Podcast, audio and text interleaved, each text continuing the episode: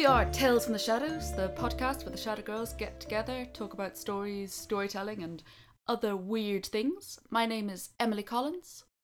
My name is Georgia Dorley. And my name's Orla Devlin. And Shannon Newlon will be joining us at some stage because we've recorded this in two parts.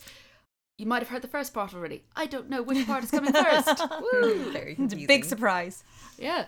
So this episode is a bit weird because it's like time travel. Yeah. Because we're recording on Wednesday. We're doing a show on Thursday, which we're talking about, and you might be listening to this on Friday. What year is it? I don't know. So it's uh, it's very very very confusing for thinking. So um, we do puppet shows with storytelling, and the show that we will be doing slash have done is one in the National Gallery of Ireland to help celebrate the 25th anniversary of the finding of the Caravaggio painting, The Taking of the Christ. And we're helping the celebrations by coming in, telling some stories, and doing some shadow puppetry. mm-hmm. Yep. And we're going to be telling you the stories that we are going to do. So if you happen to be at the show, liked us, you might be hearing some stories you've already heard. But they're so good that obviously you Yeah. want to hear them again. So Yes. it's fine. Yes. and each story it's inspired by painting uh, either by Caravaggio or by his followers because he he pioneered this very dramatic style of chiaroscuro, light and dark, which is why shadow puppets are being brought in because we use light and shadow, light and dark. Light and dark. See, it all ties in. It all ties in. It's all totally connected.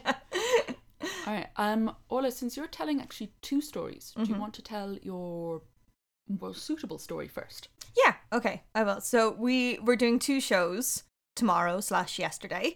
Uh, one will be for children, and then the other one will be of more of an adult nature. So uh, that's why I'm telling two different stories. Um, I'll start off with um the child friendly one. It's David and Goliath. Woo!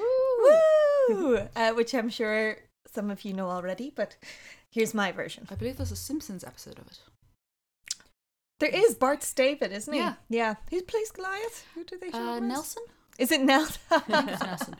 that works brilliantly. Uh, okay, so a long time ago, there were two warring lands. One was the land of giants, and the other the land of man. The war had been raging for years and years, and finally, King of the Giants, Goliath, shouted over the border Tiny humans, if you can find one man who is strong and brave to fight me, I will declare this war over. So, the humans, they went they went searching all over the land with a special king's aid, trying to find someone who was strong and brave enough to take on Goliath. But no one would. Everyone knew that Goliath was unbeatable. No one would take him on at all. So, in his desperation, the king's aide tried knocking on his last stop, which was just a, a simple farm knocked on the door and this farmer opened. Please, farmer, please, I am on a national hunt to try and find someone who will fight Goliath. Do you have any sons who are strong and brave? The farmer answered. "Er, yes, well, I've got a few now. Uh, what you looking for specifically? Uh, we, we need someone who's strong and brave, farmer. Please, can you help us save our land? And so the farmer calls in his three eldest sons, who are strong and brave, and they're showing off their muscles and they're flexing. King's Aid says, Brilliant! Can one of you please go on and fight? And of course, the boys, thinking this be great crack, they were like, Yeah, of course, no bother to me, bye. Um, but then, when the King's Aid said who they'd be fighting, the boys just turned pale. All the blood ran from their faces. They began shivering, and without even a word, they ran back into the house. Dismayed, the king's aide asks again, Farmer, please, do you have any more sons? This is our last chance. The farmer goes back in, brings out his three middle sons, who are a little bit smaller, but just as eager. They're flexing their muscles and they're showing off. But the same thing happens. Once they hear who they'll be fighting, they just run back into the house without a word. absolutely heartbroken, the King's Aide asks one more time, Please, please, please, do you have anyone else? Do you know anyone else who could take him on? And the farmer says, Er yes, I've got one more out the back there now. He uh, he'd be small enough, like, but I'll go ask anyway. And so he goes back in, and he brings out his youngest son, David, who's not strong, who's not big, but he's at the country's last chance. So the king's aide asks him, Please, young boy, I know this may be a difficult task for you, but do you think you could take on the great King Goliath? And David, being a smart, brave young boy, says, "Er, yeah, of course, I'll do it. And his dad tried to stop him, but says, Dad, no, I mean, I'm fighting all them lions and tigers there on the farm, sure, I'll be grand. And so, young David and the king's aide go off to the capital city to take on the giant. The king's aide, not being a stupid man, knows that David is going to be killed within a second of the fight, so he tries to give him some armor to put on to try and p- protect the young boy. But the armor is too heavy that David can't even lift his own arms during it, so he throws it off and goes into the battle with just a few stones in his pocket and his trusty slingshot. Now, when Goliath sees the offering that the humans have brought him, he laughs. Ah ha ha ha ha! Tiny humans, is this all you can offer me? This is an insult. We will rule your land forever. But the young David speaks up to the giant. Here you, you fight with your armor and your sword. I only fight with stone slingshot and bravery on my side. I'm gonna beat you, you big dope. and so, before the giant can even lift up his sword, David takes the stone out of his pocket, puts it into a slingshot, aims at the giant, and hits him square between the eyes. The crowd are shocked. They have never seen something like this before, and they begin roaring and screaming, Up the parish squad, my son, he did it, so he did! And they are so overjoyed that they crown David king of the land. So it just goes to show that you don't have to be big, you don't have to be strong, you just have to be brave. And then you can do anything you set your mind to. Yay! Yeah. I love that you make David from Cork. well, you know, that's it. The best people in Ireland are the Cork. Is the it the true capital of Ireland? The true capital, by. Mm, Rebel County and all that. yeah. So, um, some people who've been listening to the podcast may recognise a, a similar theme from when we talked about Lugh and Balor. Slingshots and hitting giants in the face. yeah. That seems to be a recurring theme on this podcast. Yeah, exactly. Exactly. Yeah, and um, it's, it's a fun story. I'm actually going to pause the recording for two things. I need to fix something on the computer, and there's a small dog. Oh.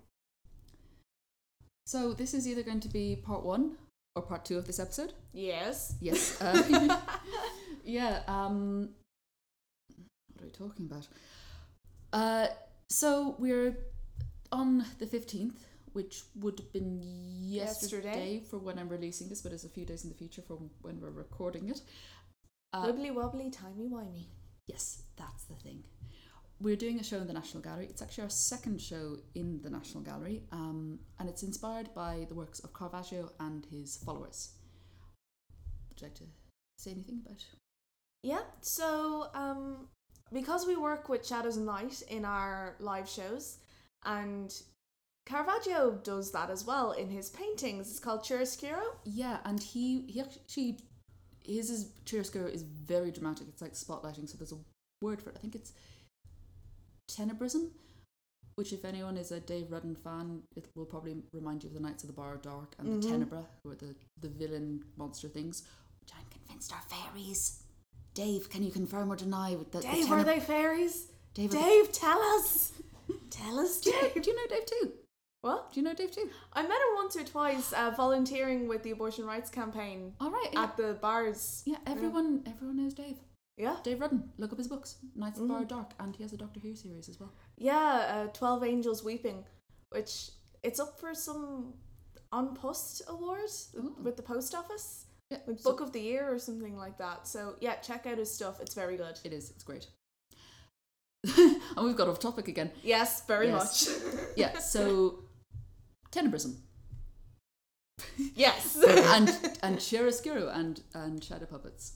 So Yeah. we they were doing an exhibition a while ago, um, Beyond Caravaggio, which was about him and his followers. Uh, they had a couple of Caravaggio paintings that they borrowed, like um, Boy Bitten by Lizard, which they borrowed from London, uh, yeah, from London. yeah, and then they had a couple of other by his followers, and they wanted to do something the education department to basically get young people kind of interested in, and they invited us, hmm and we we walked around the exhibition. We were taken in, and we some of the things were explained. We got us. a little bit of a private tour of you know the stuff they had there and some of the stories behind it, and Yeah. we took inspiration from a lot of the paintings that were there, either the stories of the paintings or of the painters, or made up our like, stories made inspired up. Yeah, inspired by the paintings. Yeah, it was it was great fun. It was it's different to what we normally do, which is Mhm. normally we we pick stories and then tell them in our way. But Mhm. this was we got to to make stories. Yeah, it was very fun actually. Yeah. This time, where, well, it's Caravaggio again that we're representing, but it's to commemorate 25 years since they rediscovered the taking of the Christ. I know. Mm. Um, the Taking of the Christ is this big Caravaggio painting, which was thought to be lost for ages, and then they discovered a bunch of Jesuits had it. Yeah, just kind of lying in the attic. They invited someone from the National Gallery. Over to look at a couple Yeah. of paintings they had because they had sixty years before they invited this person over. They'd been gifted a few paintings by a woman who was sort of grateful for their, you know, their their help after her husband was shot. and they had these paintings. They didn't really know, you know, what a lot of them were, and some of them they needed a bit of love and care. So they Mhm. invited uh, the head conservationist from the National Gallery over, and he had this feeling that there was something behind, something more behind this one. Mm. So looked into it, and it was the Lost Caravaggio. I know. Masterpiece, and it's been on indefinite loan to the National Gallery of Ireland. So if you are in Dublin, go into the National Gallery, take a look at the Caravaggio. There's loads of other lovely paintings, and the gallery is entirely free. Yes. They do special exhibitions which are ticketed, but you can go into the gallery, you can walk around, you can look at, stay for as long as you like, then go get a cup of coffee in the cafe. Yeah. They have a lovely gift shop. Yeah, it's one good thing about Ireland is that a lot of our museums are free. But- yeah, any that are owned by the public. By the st- owned by the state, funded by Mhm. the state, funded by the taxpayers. Yes. So you are doing one of the stories that we we made. From, yes, from I we sort of am. made up. It's a story took inspiration from. So there's there's a painting in the Beyond Caravaggio exhibition that had a man playing the flute, and there was another with a man playing the mandolin, and it was almost like a still life. It it was like a still life, but portraiture. Yeah, and you could see all the instruments and things that they had, and there was a real sense of character to the guys, Mhm. and the way they were sort of looking out of the frame was kind of you know the the, the A little the- bit cheeky, a little bit. Yeah. and we just got to really we wanted to do something with these guys. Mm. Yeah. they, they seemed like real characters. So, um, because Caravaggio is Italian, we're, we decided, well, of course, they have to be Italian. So we named them Francesco and Buneri. Yeah, and we decided th- th- there may have been a little bit of um, Road to El Dorado, Li- just, just a tad. just a tad bit. yeah. And there was also another painting in it in in the Beyond Caravaggio exhibition which caught my eye, which was the I think it was called it was a a, che- a checkers game, Yes. and it was uh, two fellas playing checkers while a woman looked on and played the mandolin, and Caravaggio himself painted a picture of uh, two men playing a game of chess while a woman was sort of looking on, and that gave us ideas. Yes. so we had these two characters, and then the third with the woman, and it kind of went from there. Um, And would you like to tell us the story of Francesco and Boneri? Sure, yeah. In the city of Milan, in the country of Italy, there once lived two boys, Francesco and Buneri. They did everything together. They would spend their days walking and running around the streets, and especially across the Piazza di Piaceto. But one day, as they were crossing the piazza, they saw a fantastic sight. It was a man playing the mandolin, and all the people of Naples would give him coins, for his playing was so beautiful, so majestic, and that very moment, Francesco and Buneri swore to each other that they would become the greatest musicians in all of Milan, nay, in all of Italy, nay, in the entire world. So that's what they did. Every day from then on, they would spend practicing and perfecting instrument after instrument. The majestic mandolin, the tuneful flute, the rhythmic drums, even down to the humble triangle. Ding! Soon they were grown, and they found that they were indeed the greatest musicians in all of Milan. And they grew rich from the gold and the coins that the people of Milan would give to them for playing their music. Every day they would set up on opposite sides of the piazza and play all day under the hot sun until finally night would draw in.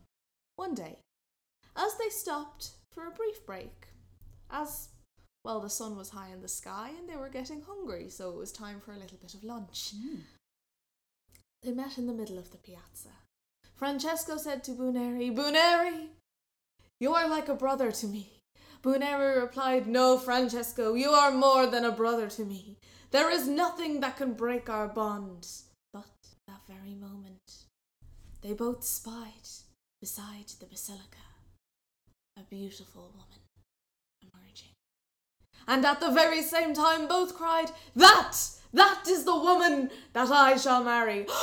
no! And in their haste to get to the woman to profess their love first, they flung their coins all across the piazza, climbing over each other, trying to get to this beautiful woman first. Francesco got there first and he said, Bella Donna, ciao! Oh, you are so beautiful. It hurts my eyes to look at you. I love you, I love you, I love you. And then Buneri pushed him to the side. Buneri said, No, do not listen to this cad, this knave. It is I who loves you most in the world. Your eyes are like the sparkling stars, and your hair as black as the night sky that they lie in. And then Francesco pushed him aside and said, Don't listen to this liar, this villain. I, Francesco, love you most in all the world. I will make sure you never left a finger for all of your days. You will have the finest food, the nicest clothes, and the woman said, Lads, stop, please. Well, my name is Madalena. Hello, thanks for asking.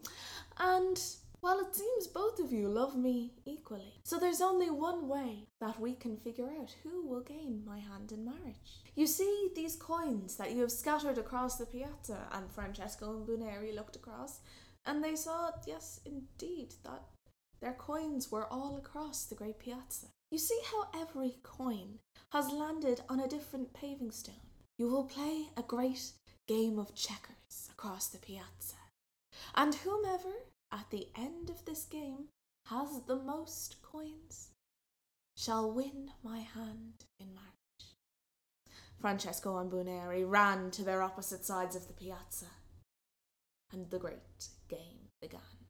Francesco made a move and he took one of Buneri's coins, and then Buneri made a move and took three of Francesco's. And the game went on and on, for there were many, many coins, as well, they were rather great musicians. This game went on for the whole day and into the night, and it kept going. Every time one of them would take a coin from the other, Maddalena would take it and put it into a purse. As dawn drew near, there was but one coin on either side of the piazza. Francesco and Buneri turned to Maddalena and said, Maddalena, you must choose between us. There is no way either of us can win this game of checkers. Please, my darling, please, my love, choose. Oh, oh no, boy, you're mistaken. There has been a winner of this game. No, there hasn't. There's there's one over this side and one over that side. None. The object of the game was not to win at checkers, but to have the most coins. by the end. And look, I have almost all of them. All but two, in fact. And Madalena held up her coin purse filled with all of their coins. Francesco and Beneri looked at one another and said. Boys, boys, boys, boys, boys, boys. I applaud your efforts, but honestly, if you do want to woo a woman, you must start by getting to know her. Maybe ask her out for a drink. Talk to her a little bit. You can't win somebody's love in a game. Well, as you've both been such good sports, and I have taken all your money, how about I bring you two out to dinner? And then after that, we'll see where we'll go from there. And off the three of them went, and, well, as far as we know, all three lived happily ever after. Yay! Yay! I love that story. It's so much fun. Yeah. and the, the the way the puppets have been I, I was cutting them out and I, I don't know why I did this but I originally did them so they're both doing the Italian the Italian hand. and I just remember this image of when they both see her they both raise up their hand going oh! and it, that just Yeah. that just makes me it just makes me giggle every time yeah. so it yeah it's a fun it's a fun story Yeah, it's fun to do a story that isn't depressing as well. oh yeah Because I, I usually end up doing quite grim ones. you and do Yeah. I don't I don't know what that says that you're drawn to these, These- everybody dies stories Yeah. Um, so it's fun to have one with a bit of a happy ending. Yeah, I, I tend to, even when I'm doing other projects and I'm writing, it tends to be miserable. So, yeah. and it's um it's nice where it's a story of like the the woman the, the guys are kind of kind of Egypts and Yeah. she sort of knows the the conventions of hmm romance and love but she knows them enough to be able to get the upper hand Yeah. Like, I think the boys, they have good intentions, but they're, they're just not clued in. They're not woke. not even a little bit. and she it's not that she uses the system to again she's sort of using the system to teach them Yeah. She's not trying to hurt them or trick them. Yeah, She's just like, I, I think Yeah. I I had originally sort of had the idea of, that she might just go off with all of the money yeah. but um no she she she sticks around and she actually teaches them a lesson Mm. and they learn Yeah, they do. and they remain brothers more than brothers Brothers. yeah. and you know whether or not francesco and beneri are to end up as a couple Mm. i don't know Yeah, time I ship it. Yeah. Yeah. so yeah this has been uh, the end of part one or part two we won't Yes. know until i'm putting it together Part Mm. X. part x and we're we're actually recording from the staff room of the national leprechaun museum Yes. uh, where Sean and I both work and both tell stories. Yeah. Um, if you're ever in Dublin, come say hi. Yeah, drop into the National Gallery, then come to the National Leprechaun Museum. Mm. Yeah. High art and low. Bye. Ah, yeah. Bye.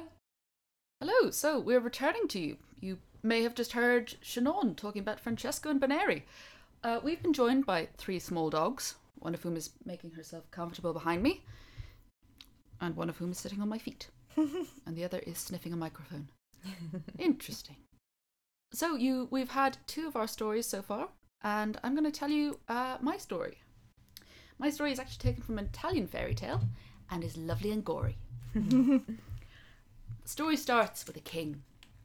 Now, this king. But, Mimi, stop that. Hey, memes. now, this king, he. Well, he was a man of great taste, but he always had to have the latest of everything. The newest. He had to have the, the newest dish, listen to the latest tunes, date a new woman. But he was in despair because there was nothing in the kingdom he hadn't already tried. He'd heard all the music. He'd danced all the dances. He'd eaten all the dishes. He'd he'd dated all the women.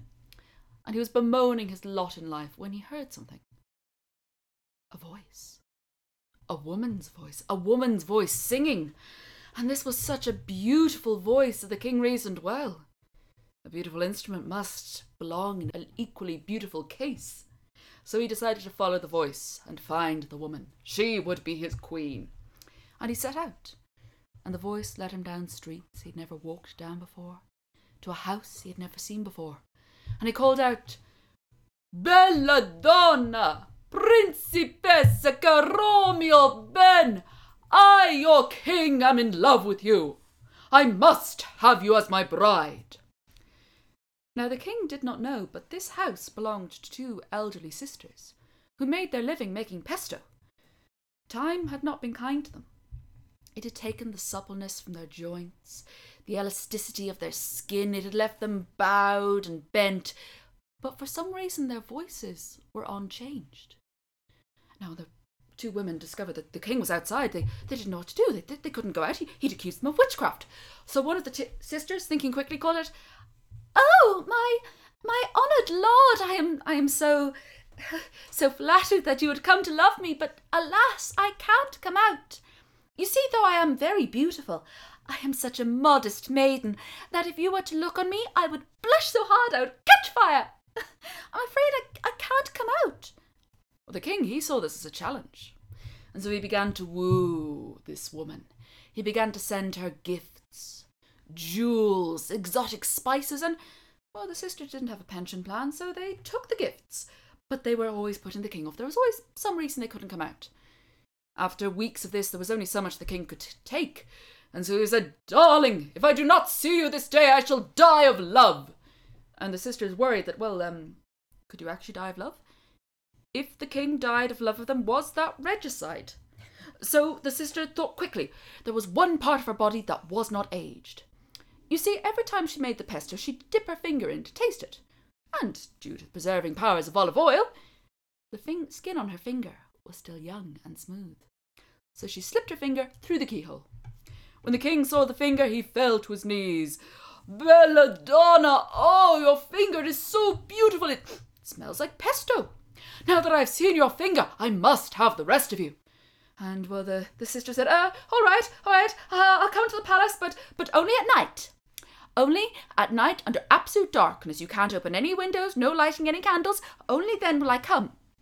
And the king said, Of course, my beloved. And he went off to the castle to scatter rose petals around the place or something similar. Now, the, the sister turned to her sister and said, What if he touches you? What if he puts his hand on your face? Your skin is so wrinkled, it's like old leather parchment over bird's bones. This would be a problem. She had an idea. Her skin, it was wrinkled, but it was loose and flappy. If they took the skin and pulled it back and tied the excess behind her back, well, then her face would feel lovely and smooth. So that's what they did. They stretched her skin, pulled it back, tied it in a lovely bow, and, well, she looked a bit like a walking skeleton, but at least you wouldn't feel any wrinkles. The old woman went to the castle, to the palace, and the king, as soon as she was inside, of course, broke all his promises and lit all the lights, opened all the windows, and was horrified. There was this ancient corpse in front of him. Horrified by what he saw, he picked the old woman up and threw her out the window. Now, as the old woman flew through the air, her skin became loose and began to flap around her, but not quite enough to make her fly. She landed tangled in a tree and began to cry because this really wasn't how she thought the night was going to go. But some fairies came out of the tree. They saw the old woman tangled by her loose skin and, well, they started to laugh. They'd never seen anything quite so amusing. And when they finally calmed down a bit, they said, Old woman, you've given us such a good laugh. We're going to give you a blessing. They shook the tree and she fell down to the ground, but when she rose up, her skin was smooth. Her youth had been restored, and she was clad in fine silks. Now, the king was having a walk through the forest trying to clear his head, regain his composure after the unfortunate incident, when he saw this young woman. This beautiful young woman, dressed in fine clothes, and he thought, now that's a bit more like it.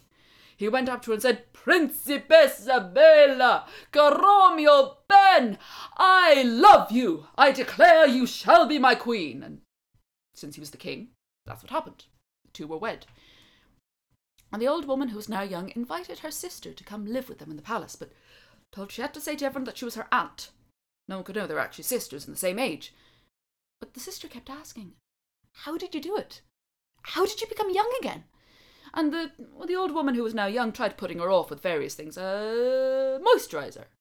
I took a yoga. Exfoliation. She kept trying to put her off, but one day she was just so sick of all these questions that she said, I had myself flayed. Had my skin torn off me. And her sister thought, ugh, that sounds horrible. She went away thinking that maybe her sister might need to get her head examined if that was what she was willing to do for the price of beauty. But the king had been eavesdropping, and he thought, oh, you can, you can take away old age by having your skin flayed. You see, that very morning he had found a single grey hair, and he thought he could do with losing a few years. So he went about looking for someone who would flay him alive.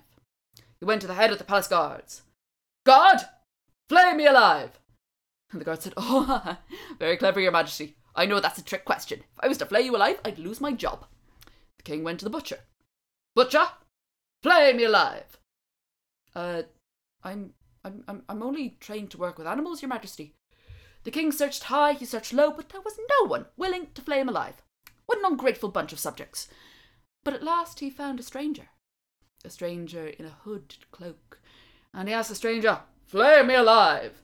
And the stranger said, What'll you give me?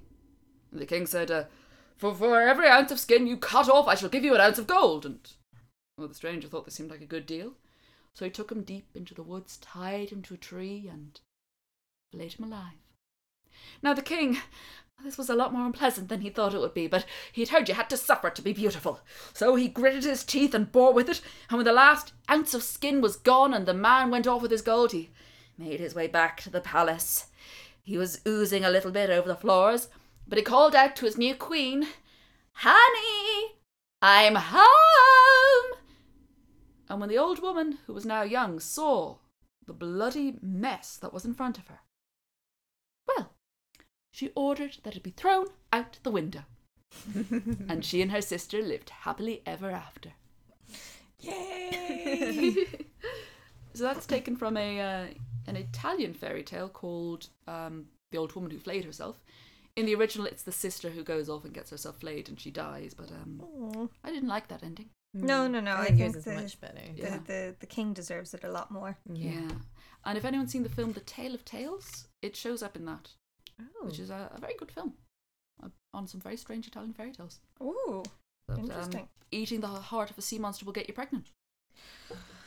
okay, Italy. to be avoided. Yeah, just uh, just you know, to know in the future. And that's actually based on, a, inspired by a painting by one of Caravaggio's followers, which is of this old woman holding this mortar and pestle and this sort of greenish pestoey stuff, and she's got a sort of look in her eye that she knows something you you don't. and so it just reminded me of that story. Yeah, that's brilliant. Yay! And now one of our favourite stories. Aha. Yes. Wait, is it this one? Yes, it Yes. is. Yes, it's the one that I'm doing. Yes. so, this story is about a lizard called Salazar. He was a wonderful lizard, and he had a big dream. Salazar, you see, lived in the time of the Renaissance, a time of rebirth and new discovery, a time when great artists created masterpieces. And Salazar, well, he wanted to be part of this powerful movement. He knew that he was a beautiful lizard, and he wanted his ethereal beauty to be immortalized. He decided that he was going to be the Renaissance's next top model. So off he went to Italy, where all the finest artistic action was taking place, where all the great masters of painting were fought over by patrons to capture their images. Salazar searched for a suitable artistic master. Only the most talented of painters would have the necessary skills to capture the true essence of Salazar's captivating good looks. He made his way into the studio of one artist he had heard great reports of. The man was apparently an absolute genius, although he did have a reputation for leaving works only partially completed and getting distracted by silly things like designing theoretical flying machines. As Salazar crept into this artist's studio, he saw that the man was painting the portrait of a woman. She was pretty, but she looked terribly bored. Salazar climbed up behind the artist to examine his brushwork, perching on the man's shoulder. The artist was so immersed in his work, he didn't even notice Salazar sitting next to his ear. But the woman began to giggle at this hilarious sight. Now, models must sit very still while being painted, and this woman knew that. She quickly suppressed her laughter and held in her amusement. But she couldn't help but show a sort of strange, half knowing smile. The artist looked up from the paints he had been mixing and gasped. What an absolutely fascinating expression. That is exactly how I will paint your smile. And as the artist returned to his brushstrokes with a newfound enthusiasm, Salazar slithered away. The man was talented, but he just wasn't who Salazar was looking for.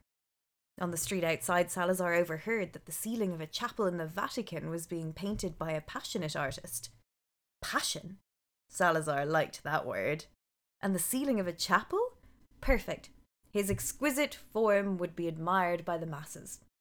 So Salazar scuttled away to find this next artist's studio. The man was busy preparing sketches which he would later transfer to the ceiling of the Sistine Chapel. There was a model posing as Adam in the Garden of Eden. Salazar knew that he himself had a natural talent for striking poses, but perhaps he could learn some of the more classic poses from this model, if he observed him for a time. So he climbed up on the wall to get a better view. But the model spied his scuttling. He looked confused and pointed up at the lizard. What on earth is that? he asked. But the artist threw up his arms in exclamation. Hold that pose! he screamed. I've just had a strike of inspiration, the finger of a man almost, but not quite touching the finger of God Himself. Now that is a fresco. Don't move a single muscle now. Salazar departed the studio. This artist was far too interested in humans. He needed a painter who noticed the little things, like lizards.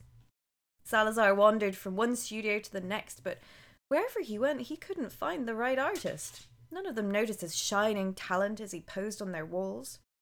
No one appreciates Salazar, he cried. He is a lizard before his time. He sat on a rooftop bemoaning his lot, but suddenly a voice shouted out from below, I need more light!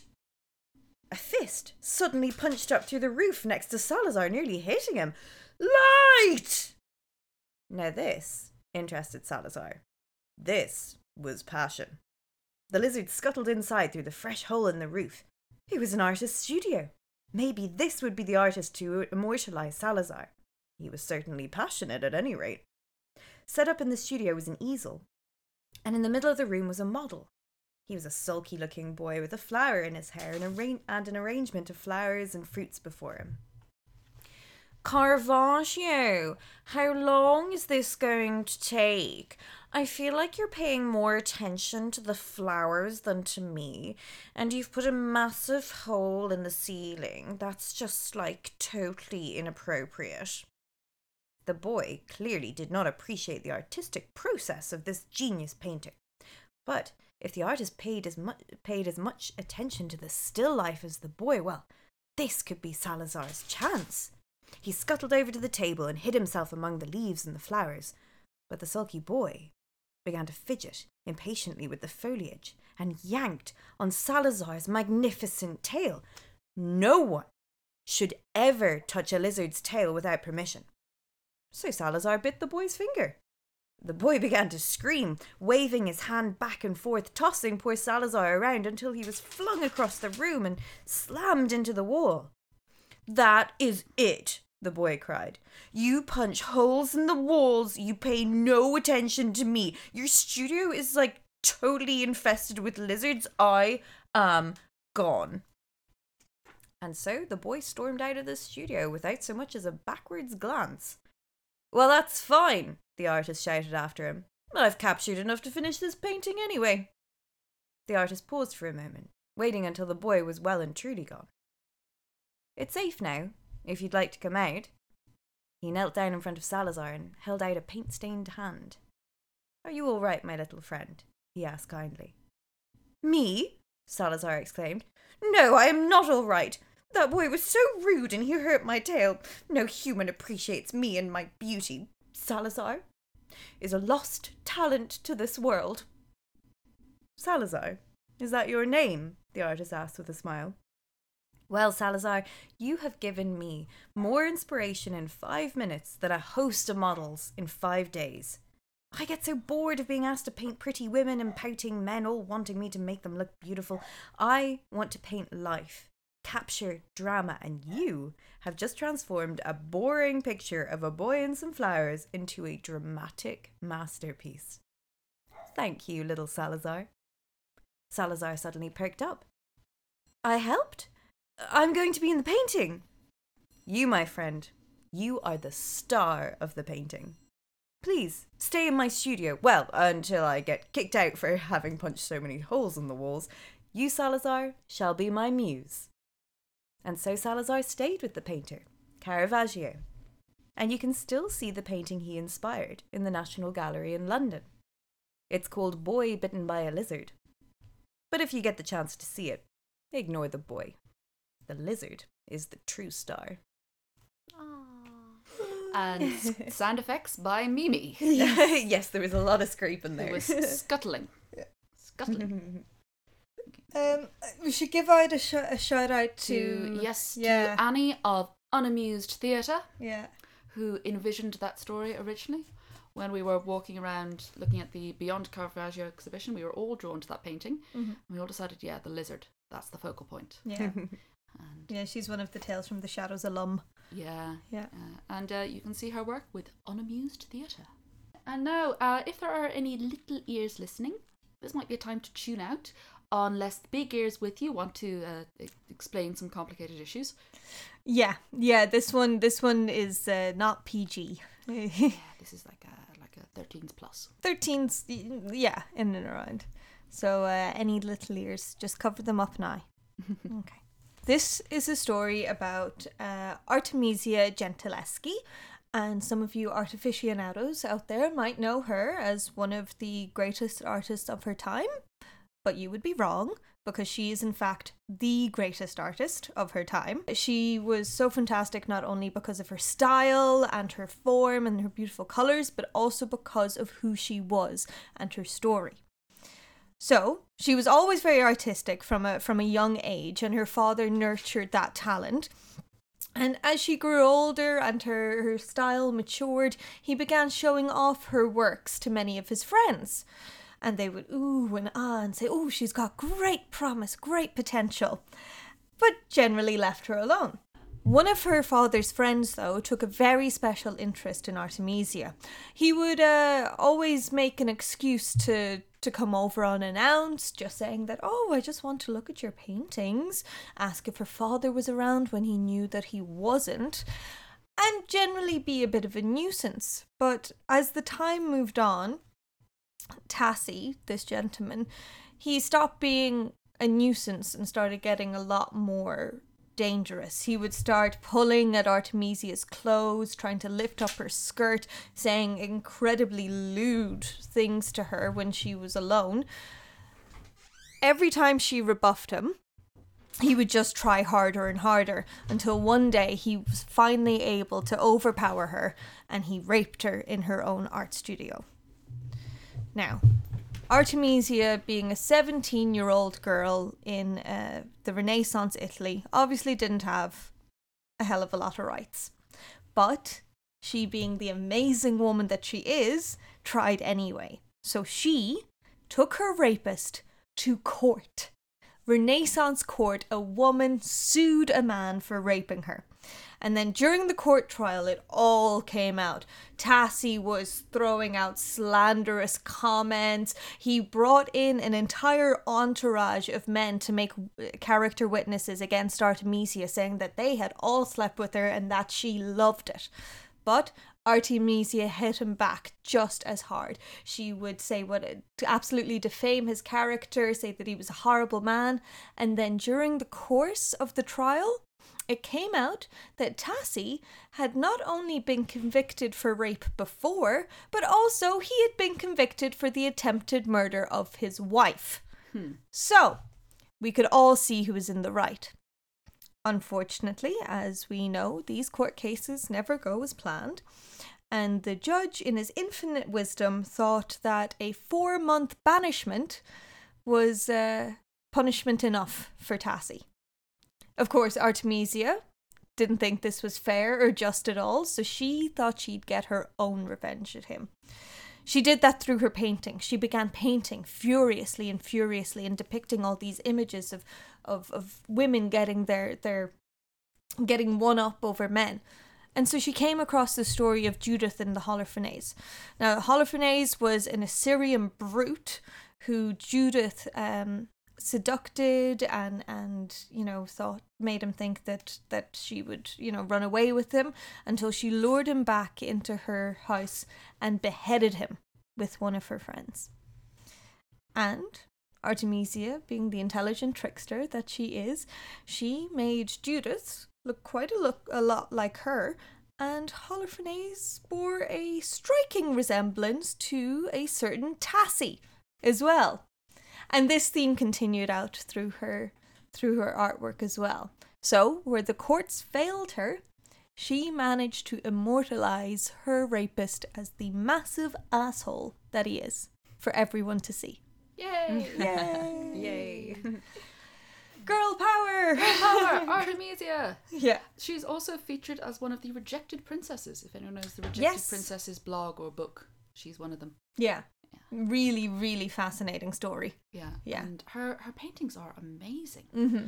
Uh, and she does, like you said, focus a lot on themes of women uh, who are being abused by men in powerful positions and Yeah. then ultimately getting their revenge. Yeah. So, like uh, Judith beheading Holofernes or uh, Oh, the elders. the elders spying on Susanna. Yes. Yeah, yeah, yeah. And we actually found a, an art blog where they were talking about a lot of Renaissance and things paintings. If they wanted to change something, they just paint over it. Mm-hmm. So if they X-ray things, they can sort of like see the earlier drafts. And there was one of Judith um, being spied on by the elders, but when you looked at the X-ray beneath, there was originally a much more anguished graphic.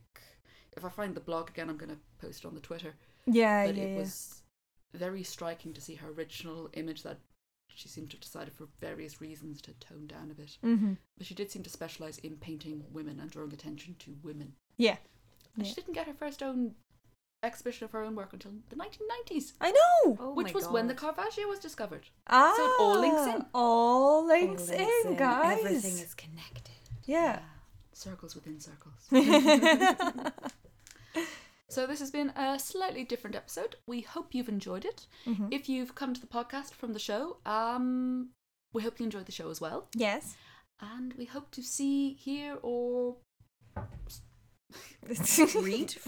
Read from you. I yeah, sorry, Feel? Mimi, Mimi just walked into a cupboard. She's also trying to eat my coat. Oh. It's a bit disconcerting. If you want to get in touch with us, uh, we're on the social medias. On the Twitter, we are at Tales Shadows. On the Facebook and the Instagram, we are Tales from the Shadows. Am I right? Oh, Uh, yes, man, I'm yes, I am. look this up. Sorry. Uh, yes. Um, and if you would, bless you, if you would like to support us, we are also on Patreon as Mhm. Sounds from the Shadows. We have, at the time of recording, two lovely patrons. Woo! Thank you. So Thank thank, you. you. very much. And support means a lot to us. Yeah. Yep. You can also find some of our merch on Redbubble. Yes. From the Shadows. We have keep cups. Yes. Very important. Yep. Save the environment and support The arts. Yeah. Yeah. And your coffee's slightly cheaper if you use a reusable cup. I discovered Do you know what? It pays for itself. Like it does. Yeah. So um Yeah, thank you so much. Thank you, uh, guys. we and if you want to come see more of our shows and you just happen to miss the one tomorrow, just keep in touch. keep keep an eye on social media. We do a, a show a couple of times a year. yeah. Yeah. And uh, we hope to see you there. Yes. Bye. Bye. Love a good spooky tale or two? Well, you must, considering you're listening to this show. Why don't you check out Malicious Mamas? Learn the origins of some classic legends like Bloody Mary or the Grey Lady, and some new tales like the bathroom ghosts that haunt Japan. That's Malicious Mamas, available anywhere you get your podcasts.